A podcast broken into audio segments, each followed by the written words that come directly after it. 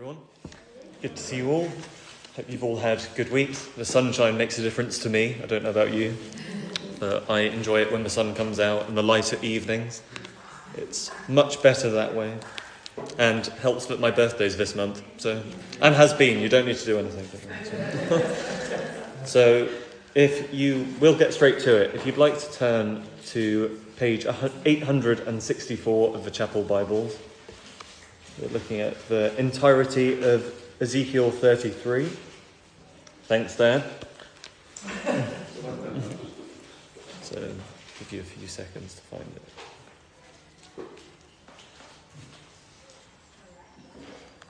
So, Ezekiel 33, page 864, overlapping onto 865 of the Chapel Bibles.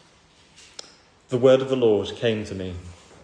Son of man, speak to your people and say to them, When I bring the sword against the land, and the people of the land choose one of their men, and make him their watchman, and he sees the sword coming against the land, and blows the trumpet to warn the people, then if anyone hears the trumpet, but does not heed the warning, and the sword comes and takes their life, their blood will be on their own head, since they heard the sound of the trumpet, but did not heed the warning.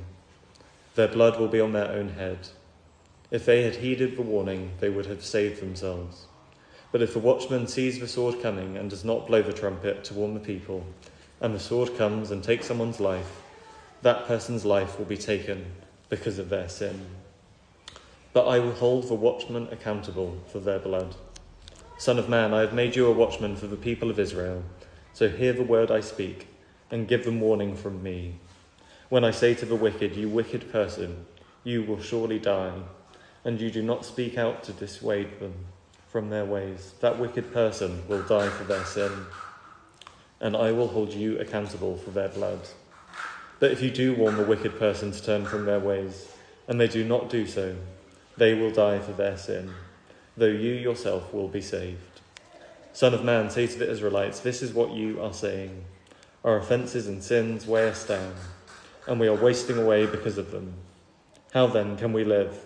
Say to them, As surely as I live, declares the sovereign Lord, I take no pleasure in the death of the wicked, but rather that they turn from their ways and live. Turn, turn from your evil ways. Why will you die, people of Israel? Therefore, Son of Man, say to your people, if someone who is righteous disobeys, that person's former righteousness will count for nothing. And if someone who is wicked repents, that person's former wickedness will not bring condemnation. The righteous person who sins will not be allowed to live, even though they were formerly righteous. If I tell a righteous person that they will surely live, but then they trust in their righteousness and do evil, none of the righteous things that person has done will be remembered. They will die for the evil they have done. And if I say to a wicked person, You will surely die, but they then turn away from their sin and do what is just and right, if they give back what they took in pledge for a loan, return what they have stolen, follow the decrees of that give life, and do no evil, that person will surely live. They will not die. None of the sins that person has committed will be remembered against them. They have done what is just and right. They will surely live. Yet your people say, The way of the Lord is not just, but it is their way that is not just. If a righteous person turns from their righteousness and does evil, they will die for it. And if a wicked person turns away from their wickedness and does what is just and right, they will live by doing so. Yet you Israelites say, The way of the Lord is not just, but I will judge each of you according to your own ways. Almost there. Verse 21 In the twelfth year of our exile, in the tenth month, of, on the fifth day, a man who had escaped from Jerusalem came to me and said, The city has fallen. Now, the evening before the man arrived, the hand of the Lord was on me, and he opened my mouth before the man came to me in the morning. So my mouth was opened, and I was no longer silent. Then the word of the Lord came to me Son of man, the people are living in those ruins in the land of Israel, are saying, Abraham was only one man, yet he possessed the land. But we are many. Surely the land has been given to us as our possession. Therefore say to them, This is what the sovereign Lord says. Since you eat meat with blood, with the blood still in it, and look to your idols and shed blood, should you then possess the land? You rely on your sword, you do detestable things, and each of you defiles his neighbour's wife. Should you then possess the land? Say this to them This is what the sovereign Lord says As surely as I live, those who are left in the ruins will fall by the sword. Those out in the country I will give to the wild animals to be devoured, and those in strongholds and caves will die of the plague. I will make the land a desolate waste, and her proud strength will come to an end, and the mountains of Israel will become desolate, so that no one will cross them. Then they will know that I am the Lord, when I have made the land a desolate waste because of all the detestable things they have done. As for you, Son of Man, your people are talking together about you by the walls and at the doors of the houses, saying to each other, Come and hear the message that has come from the Lord. My people come to you as they usually do, and sit before you to hear your words, but they do not put them into practice. Their mouths speak of love, but their hearts are greedy for unjust gain. Indeed, to them you are nothing more than one who sings love songs with a beautiful voice and plays an instrument well, for they hear your words but do not put them into practice. When all this comes true, and it surely will, then they will know that a prophet has been among them. Shall we pray?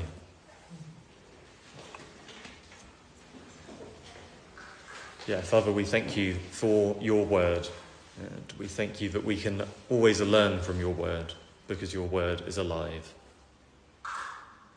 And we thank you for each, of, each and every word that we have just read, each and every word we have just listened to.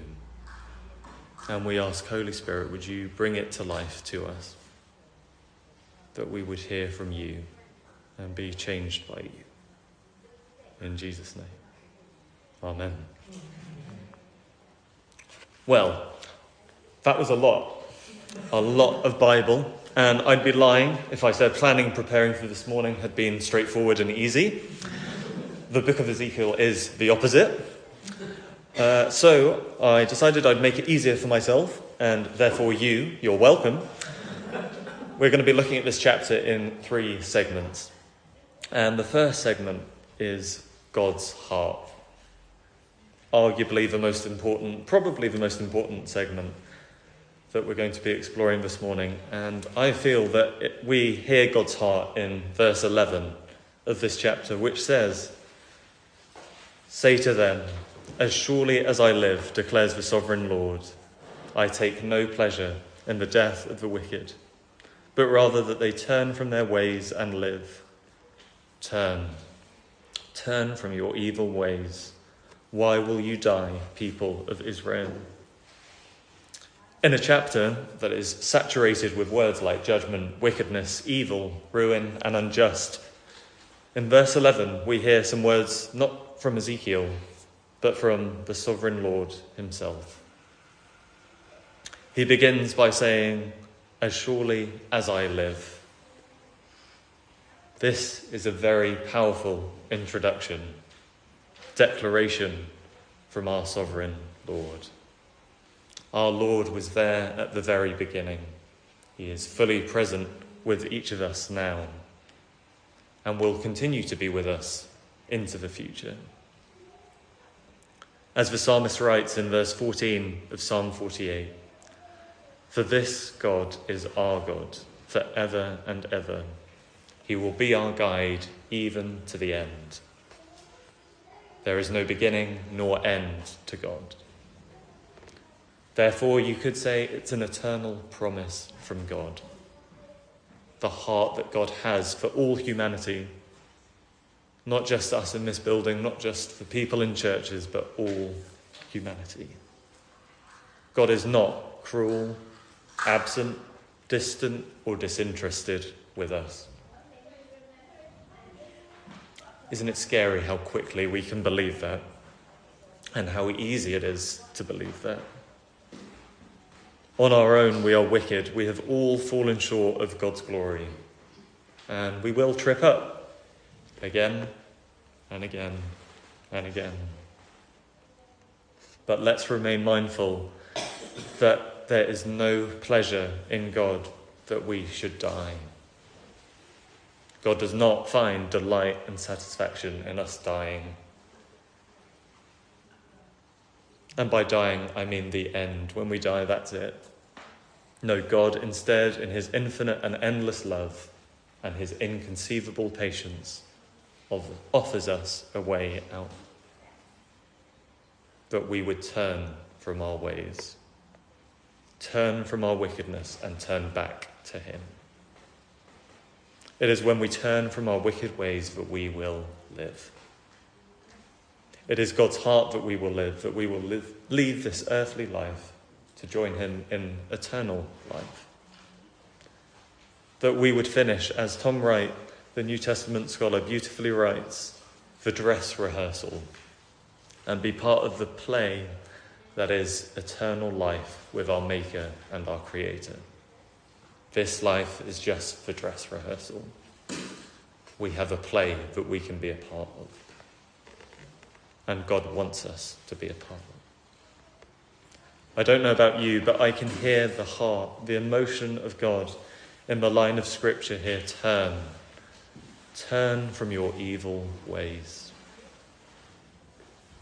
A.W. Tozer writes of God not needing us. Of course, he doesn't. He is totally self sufficient, and yet he wants us. God wants you.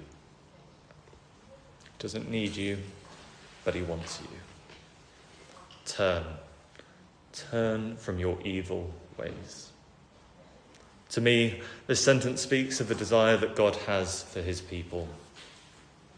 For me, for you, for us for each and every family member or friend that we've spent time praying for. That we would turn from our evil thoughts, words, and deeds and instead look to Him, the one who saw our unformed bodies, the one who knitted us together in our mother's wombs, the one who looks at you and says, Masterpiece. Turning to Him is repentance. It is changing our direction from sinner to saved. As Bonhoeffer wrote, repentance is ultimate honesty. I believe God is calling His church, His bride, to be honest with Him again. No more pretending. In fact, I feel that quite strongly on God's heart. Stop pretending.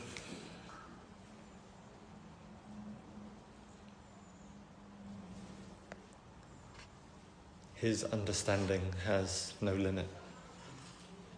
We don't need to pretend. Let us turn from our evil and back to the one who is eternal. And yet, as humans, we are fickle, flighty, and erratic.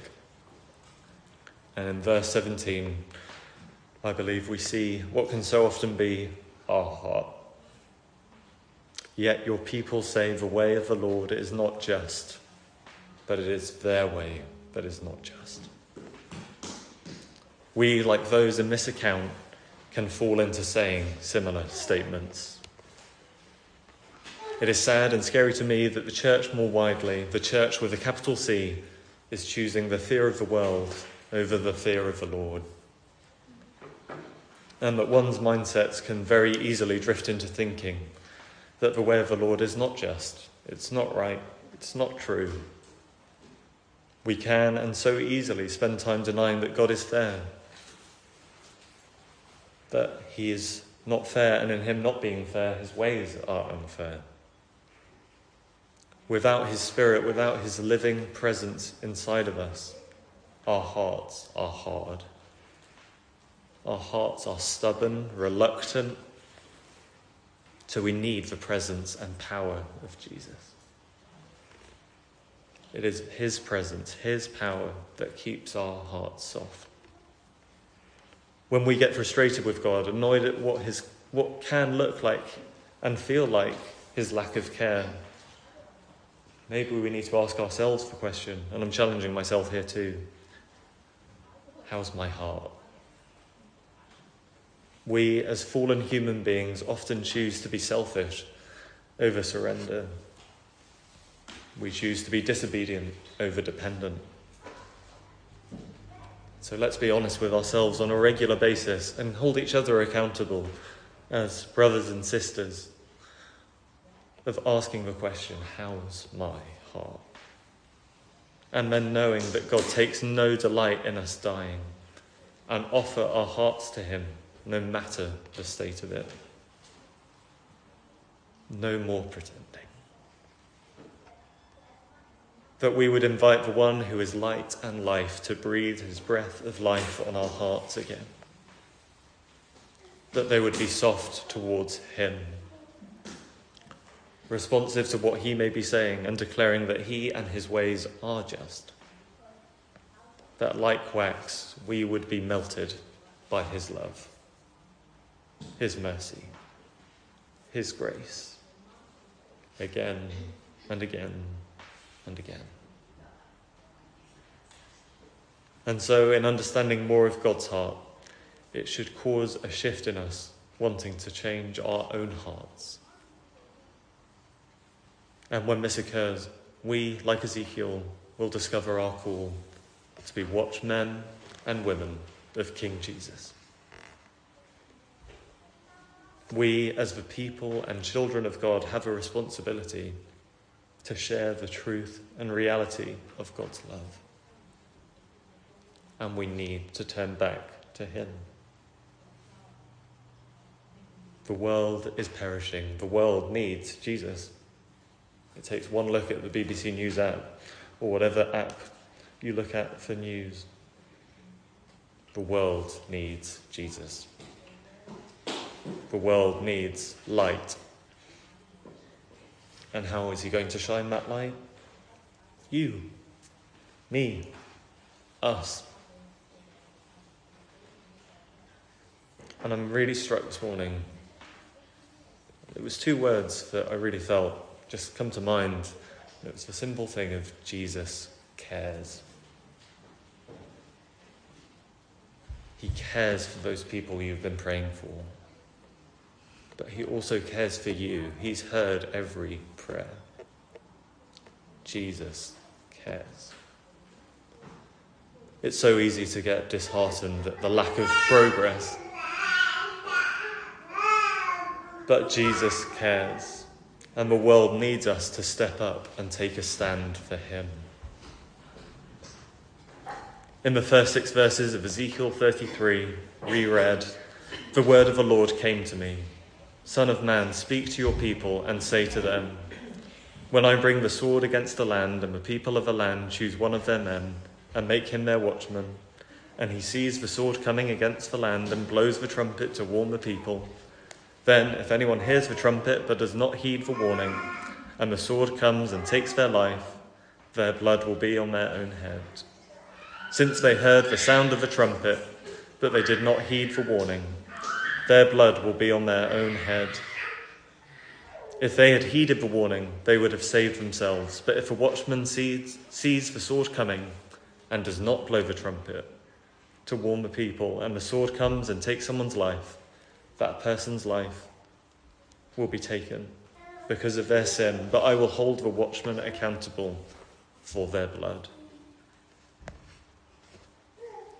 We need to blow our trumpets again. We need to start blowing our trumpets. And I don't mean a literal trumpet. I don't even know how one of those works. I mean our spiritual trumpets. In the well-known verse of John 3:16 we read for God so loved the world that he gave his one and only son. But wait, there's more. It goes on to say that whoever believes in him shall not perish but have eternal life. It is our job to share the gift of Jesus. That those that we're praying for, those that we're interceding for, those that we're contending for would not perish but have eternal life. We are to introduce people to Jesus, knowing that when they believe in him, they will not perish but share in the gift, the greatest gift of eternal life. That death will be no more. In the wonderful Christmas carol, it feels a bit weird to be saying that on a day like today. Hark the herald angels sing, we sing the wonderful truth that we enter into as followers of Jesus. Born that man and woman no more may die. Jesus was born that man no more may die. Jesus has the victory. Let's share in his victory. Jumping to the New Testament, because I'm currently doing an assignment on a story in the Old Testament and a story in the New Testament and how the narrative, biblical narrative, runs through the whole Bible. And it's really opened up my eyes to the intense parallels between the two. Those people that say Old Testament is boring, I'm like, okay. Don't get me wrong, some of it is. But, but how important it is and the parallels in it. And if we didn't have the Old Testament, we definitely wouldn't have the New Testament. And so in Luke 19, we meet Zacchaeus, the tax collector, and how Jesus identified him personally. He literally said, Zacchaeus. And they shared dinner with one another. But I love how it started with him identifying him first. It wasn't just like, man in a tree, come down. Random person, come down. Jesus knew his name. And through the presence of Jesus and asking, Holy Spirit, what are you saying? I believe we can hear similar things. We can hear the trauma someone is facing. We can hear of the heartache. We can hear of the pain and say, This is difficult at the moment, isn't it? How's your mum? How's your sister? How's the grief of this? And then, yeah, we read of Jesus sharing dinner with Zacchaeus, which results in his salvation. We do a lot of eating at the chapel. Wouldn't it be cool if we started seeing salvations while we ate together? and yet it's interesting how the response from the onlookers, a lot of them would have known about Jesus were disgusted. They were hard hearted in their attitude. But at the end of that story, in verse 10, we read, For the Son of Man came to seek and save the lost. And it's here where I think we see the three segments we've explored this morning. We see God's heart, our heart, and the watchman we see that God's heart is to seek and save.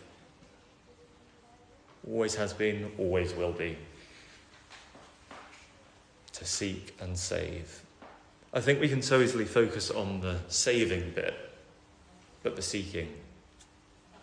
Jesus has got his big pair of binoculars almost, we could see it as, thinking, you, you, you, you, you. And our hearts are lost without him. I think it's amazing how Dad picked that song. In fact, all of the songs I was moved by this morning, but our hearts are lost without him. We are wayward people. And there is a need for him that I believe we need to step into that almost on the knees, in tears, kind of, I need you. Because without him, our hearts are lost. And the final segment about Jesus being, about the watchman calling. I believe Jesus is the ultimate example of a watchman. He is calling and drawing all humanity to himself.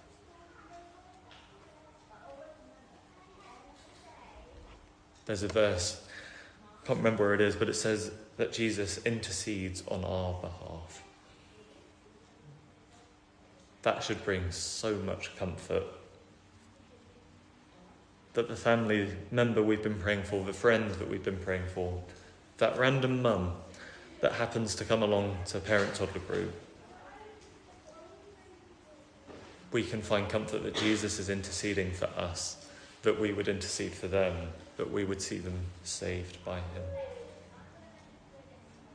And when I felt down and a bit low, because we all do, what comfort it is that Jesus intercedes for us. It's not just a simple prayer. Intercede is like fervent praying, continual praying, declaring truth over you, love over you, life over you. That's a great source of motivation. Not self-help, not self-help books, but realizing and remembering that Jesus intercedes for us. Where you're interceding for your family, He's interceding for you.